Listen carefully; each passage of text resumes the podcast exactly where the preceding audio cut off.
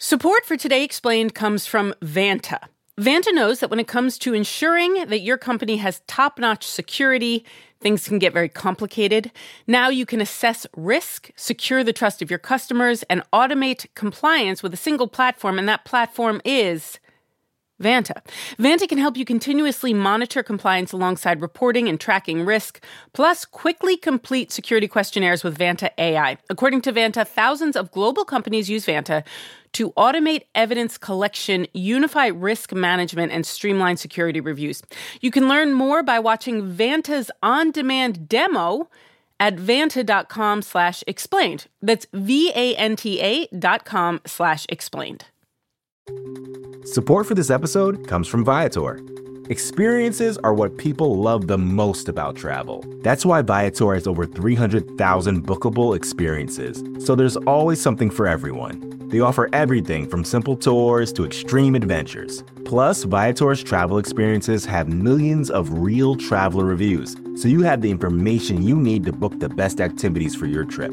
Download the Viator app now and use code Viator10 for 10% off your first booking in the app. One app, over 300,000 travel experiences you'll remember. Do more with Viator.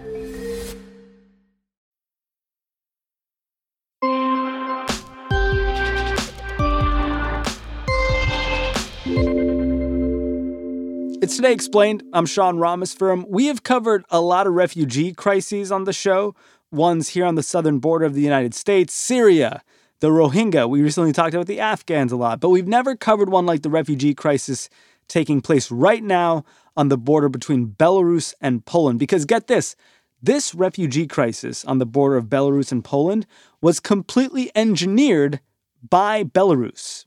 Before we get to that, we first have to talk about the situation at the border. Sarah Cincurova is a freelance journalist who's been reporting on it. The Polish Belarusian border is uh, one of the EU's external borders to the east. It's a very um, cold part of the world. So, right now, as the winter is approaching, the temperatures fall below zero. And we are talking about a very uh, long border, several hundred kilometers long. And we are mostly talking about woods and fields. And right now, we're talking about a war zone. The zone is essentially militarized. It's it's protected, so no one is allowed in, uh, not even humanitarian workers or aid workers or journalists. The police inform. If you don't follow the force may be used against you. The security forces are essentially guarding the border. And there is a paramedic team that also works at the border that rescues refugees out of the woods because most of these refugees and migrants suffer from hypothermia right now and also from other conditions that are related to the cold and and the thirst and the lack of basic supplies. But I would say for the most part, hypothermia is is the biggest problem and it's really a humanitarian crisis. So, so how did this wooded, frozen, almost uninhabitable area between Belarus and Poland essentially become a migrant camp? Essentially, what happened is that thousands of refugees and migrants and asylum seekers um, flew into Belarus, arrived in Minsk, and then traveled to the border because they have heard that the route to Europe would become available through Belarus, through the Polish Belarusian border. And for some of them, of course, they wanted to continue to other countries or simply ask for asylum in Poland. And so thousands of refugees and migrants and asylum seekers from countries like Syria and Iraq and, and even Libya um, had flown into Belarus and ended up stranded at this border. 10 days we've been here without water, temperatures are minus 5, and what can we do? Where are the human rights organizations? We were a good country. They invaded Iraq in 2003. We've lost everything. We've sold our cars and sold our houses. They've destroyed our country, and now this is their human rights? How do these largely Iraqi, Syrian, and, and Yemeni migrants get to Belarus in the first place? What I have heard from the migrants and refugees is that they have seen these, I don't know what to call them, but let's say fake adverts from quote unquote travel agencies in their respective countries telling them that the route to Europe would become possible, that it's possible to go to Belarus most of the time on tourist visa without any problems, and that they could just buy a visa and then a plane ticket to Minsk, and then it would be possible for them to, to access Europe from there. Belarus gave us visa. Uh, we came here to go to Europe. How much did you have to pay to, for the whole package to come? Uh, $2,000. So once migrants pay thousands of dollars to travel to Belarus, according to, to reports we're seeing, what happens to them? So Based on my information and on the interviews that I've conducted, uh, most of the time these migrants and refugees would take a car or a taxi. Sometimes, you know, they would get tricked into paying, you know, a, a huge sums of money for the taxi um, to transport them from Minsk to the border, which is approximately, I think, 200 miles away, something like that. Essentially, what is happening is that once the refugees and migrants arrive at the border, it is very hard for them to to get either into Poland or even to get back because they are behind a fence. And there there has been reports, and you know this is something that I've seen um, when I was reporting from Poland. Is that we know that there are pushbacks by on, on both sides by both Polish and Belarusian authorities. In the night, they told us uh, you will go to Poland. They cut uh, the fence. The Belarusian cut for us, and we ran we run a lot and then we hide ourselves in the forest. They see us and return back to the site. It is like a football game. We are in the middle. So they are being pushed back by both sides. And as I was saying earlier, there is this emergency zone. So no one, no aid groups or aid professionals or doctors or journalists are allowed in closer to the border. So these these refugees and migrants are essentially stranded there, and no one really knows how many people are there exactly. The media report that it could be around 3,000, 4,000 refugees and migrants, including families, including you know babies and breastfeeding mothers who are stranded at the border with no real possibility to, to, kind of move forward either way. And with the freezing temperatures, this has become a really, really worrying trend. Attention, attention. All this baby crying for a milk, for a nappy. We don't have nothing. Please come and help these people. These migrants and refugees are kind of you know, camping out or they are sleeping in, you know, sleeping bags, but sometimes they don't even have that. I know that on the Polish side, volunteers have been distributing them, you know, blankets and, and hot tea and even like some, you know, electric heaters that they could use because of the cold. Uh, but this is really, you know, only the the few people who have managed to cross the border. But most of these people don't have anything. They don't have a shelter, and that's why it's so worrying. And you know, particularly for small children uh, who can be very vulnerable to hypothermia. And I recently interviewed a doctor who uh, he was he was helping on the border from the Polish side, and she described this case where a child was suffering from hypothermia and, and the mom or the dad, the parents basically had to lie on the child to kind of protect the child from the cold. So they were essentially protecting the child with their own body. So so this is, you know, the kind of situation. This this is how people have to improvise to survive there. So these migrants have been pushed back and forth across the border and now they're stuck. W- what happens next? They are facing death because because we don't know if they are going to be allowed in and you know the temperatures fall below zero. And for someone who's been there for a long time obviously they are in in a very bad health condition. So i don't know if there's any options. Of course people who who have already managed to cross into poland can ask for asylum provided that they are not pushed back because people managed to cross to the Polish side. Um, oftentimes they were rescued out of the woods by, you know, medical teams or paramedic teams, and then they were taken to the hospital. And then local sources and lawyers told me that we know that there are pushbacks in a, in a way that the Polish border guards wait in front of the hospital. So, so that, that once the patient is released from hospital, they take him and they, you know, they push him back toward the border. So even when people try and ask for asylum, they can still be pushed back, um, kind of, you know, illegally or, or like, you know, in, in non-accordance to, to human, humanitarian law and human rights conventions. We know that these people, for the most part, are just stranded there and we don't know what's going to happen to them next. And that's why it's so important to talk about this and, you know, and to use humanizing language and to talk about these human stories above all else, I would say.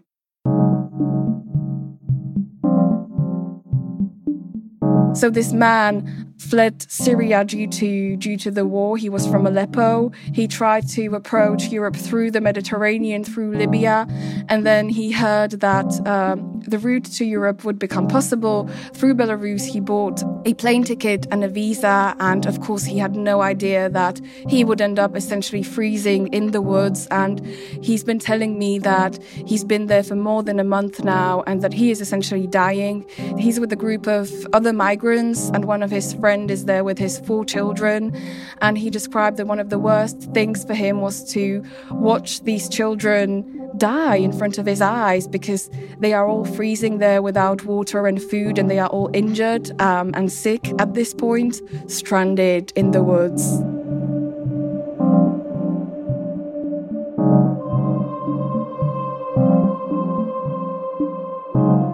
Believe it or not, this entire crisis was engineered by Belarus. More on that in a minute on Today Explained.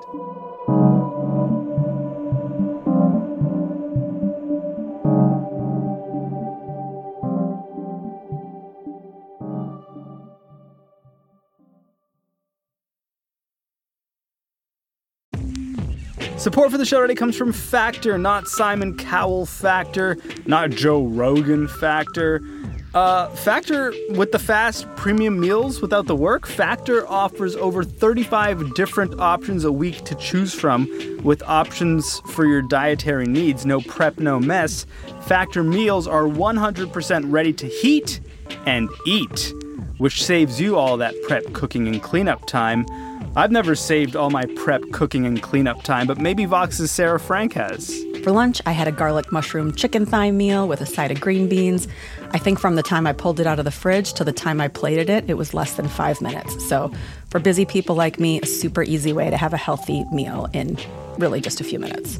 You can head to factormeals.com slash explained50 and use the code explained50 to get 50% off. That's code explained50 at factormeals.com slash explained50 to get 50% off.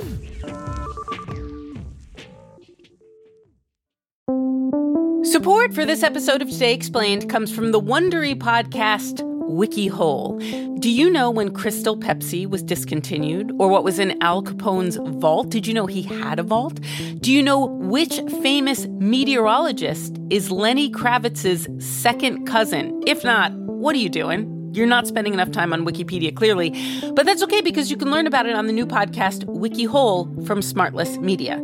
Host D'Arcy Carden leads you down the craziest rabbit holes on Wikipedia. Her comedian friends join her. They bring the cyber frontier directly to your tympanic membrane. And if you listen to WikiHole, you know what the tympanic membrane is. WikiHole is a hyperlink roller coaster starting out on one Wikipedia page and then going from link to link to link, careening through links until it gets somewhere. You can follow WikiHole on the Wondery app or wherever you get your podcasts. You can listen to WikiHole ad-free by joining Wondery Plus in the Wondery app or on Apple Podcasts.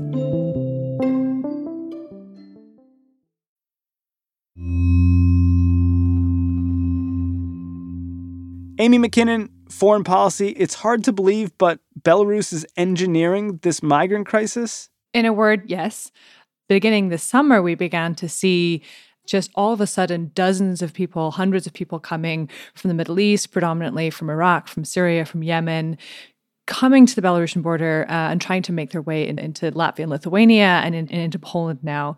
We've heard reports of uh, all of a sudden an unusual proliferation of, of Belarusian tourist agencies in the Middle East issuing visas to individuals and sometimes group visas. People in these countries are paying their life savings, they're gathering money from friends and family, you know, thousands of dollars for flights to, to Minsk, uh, the Belarusian capital, for visas um, in the hopes of making it to the border and, and making it into the European Union.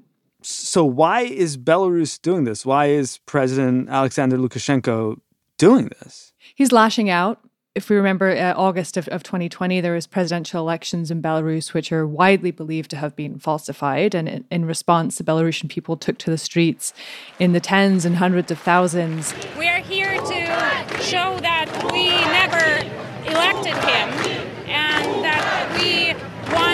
change, that we want the new country with a new president. And the Belarusian authorities cracked down very brutally, very violently. There's over 800 political prisoners now in Belarus. Um, and in response, the European Union imposed sanctions on the regime, as did the United States. One of the weaknesses of the European Union, which is that the EU more broadly, not just these countries on the border, does not have an idea of how to handle yet or respond to to migration from people coming from war zones and, and conflict torn countries. And so he has been able to exploit one of the bloc's biggest weaknesses. And how does Poland feel about this? They're responding pretty brutally. They've deployed 15,000 uh, troops and border guards to the border with Belarus, and they're trying best they can to keep these people in Belarus. And of course, that's received criticism from humanitarian organizations because we don't know. These people, many of them may well have claims to asylum, which they have the right to, to ask for um, when they make it across the border.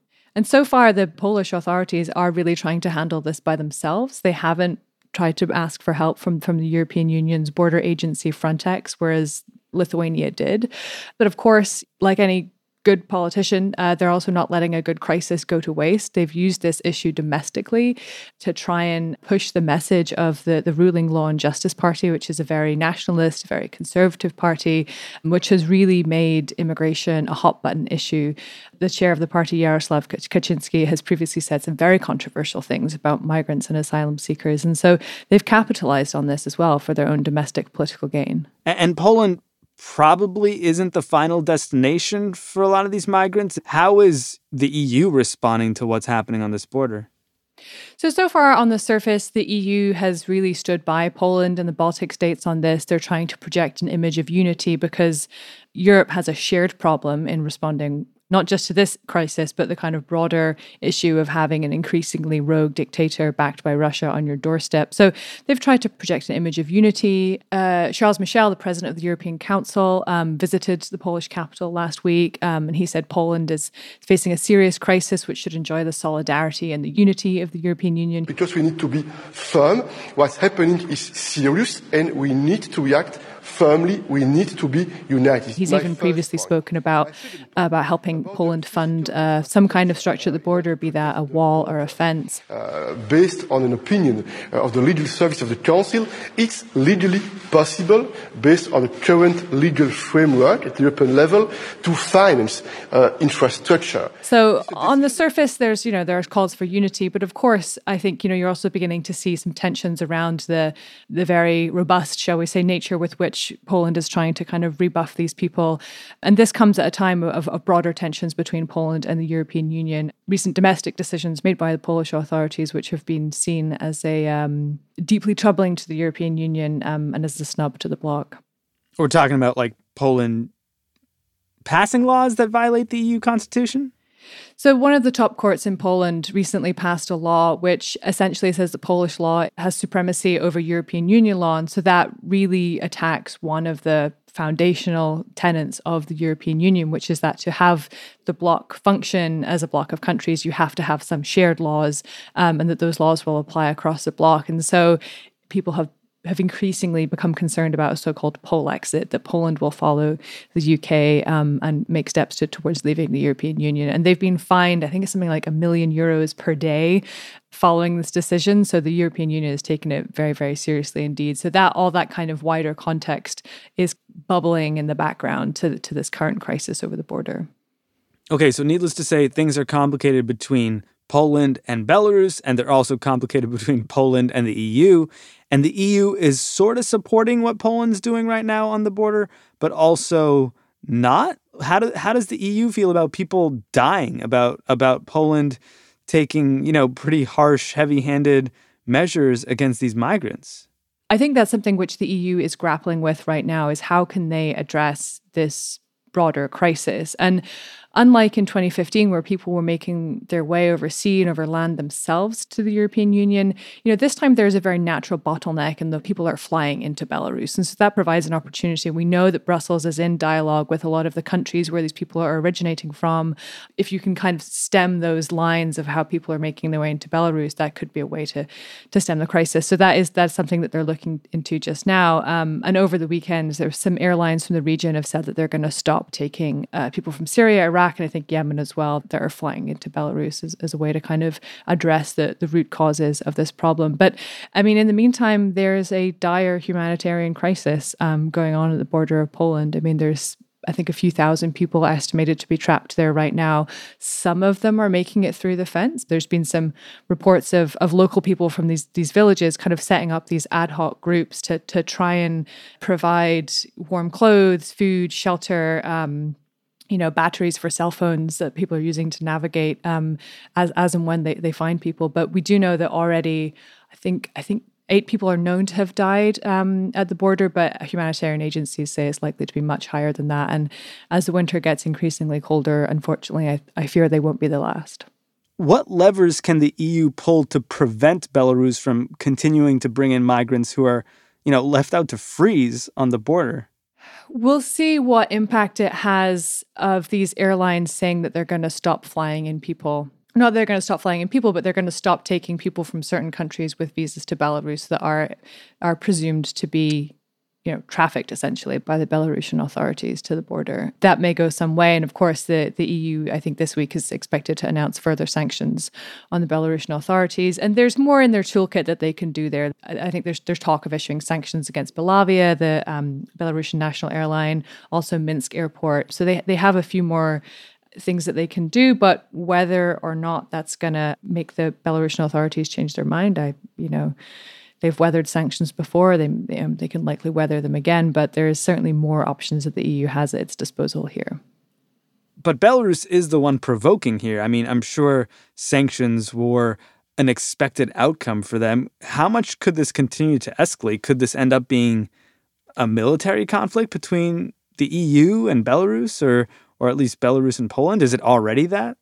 I think that depends on what happens at the border itself and whether cool heads are able to prevail. You know, we've already seen images of Belarusian border guards using lasers and strobe lights to try and distract the Polish border guards on the other side. Um, We've heard certainly uh, reports of blanks being fired. And, you know, it's extremely tense situation. I should add that this crisis at the border between Belarus and Poland is, of course, happening whilst there is a, uh, a Russian military buildup going on by the borders of Ukraine as well. And so these two things are often being discussed in conjunction as well. And um, a lot of questions about well, what is the Russian role behind the, the Belarus situation because Belarus is is now pretty much wholly dependent on on the Russian President Vladimir Putin. And I think a lot of people are working on the assumption that he wouldn't have tried to to start a crisis like this without having at least some kind of wink and a nod assent from the Kremlin.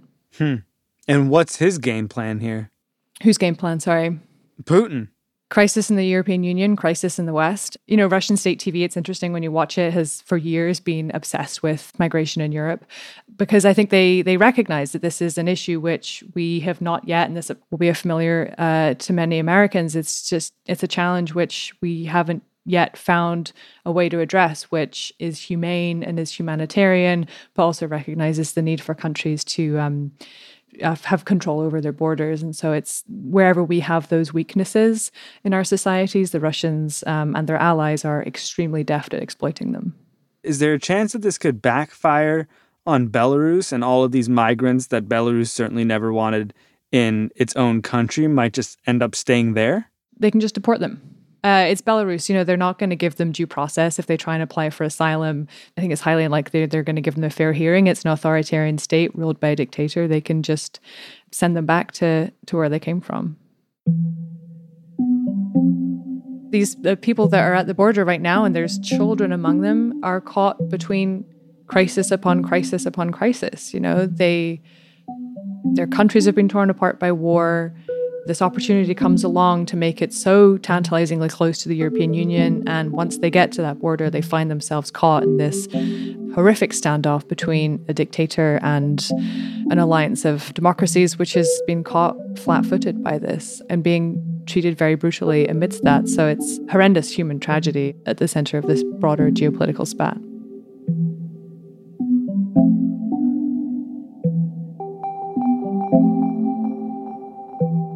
Amy Mackinnon is a national security reporter at Foreign Policy. Our episode today was produced by Halima Shah with help from Amna Al Sadi. It's Today Explained.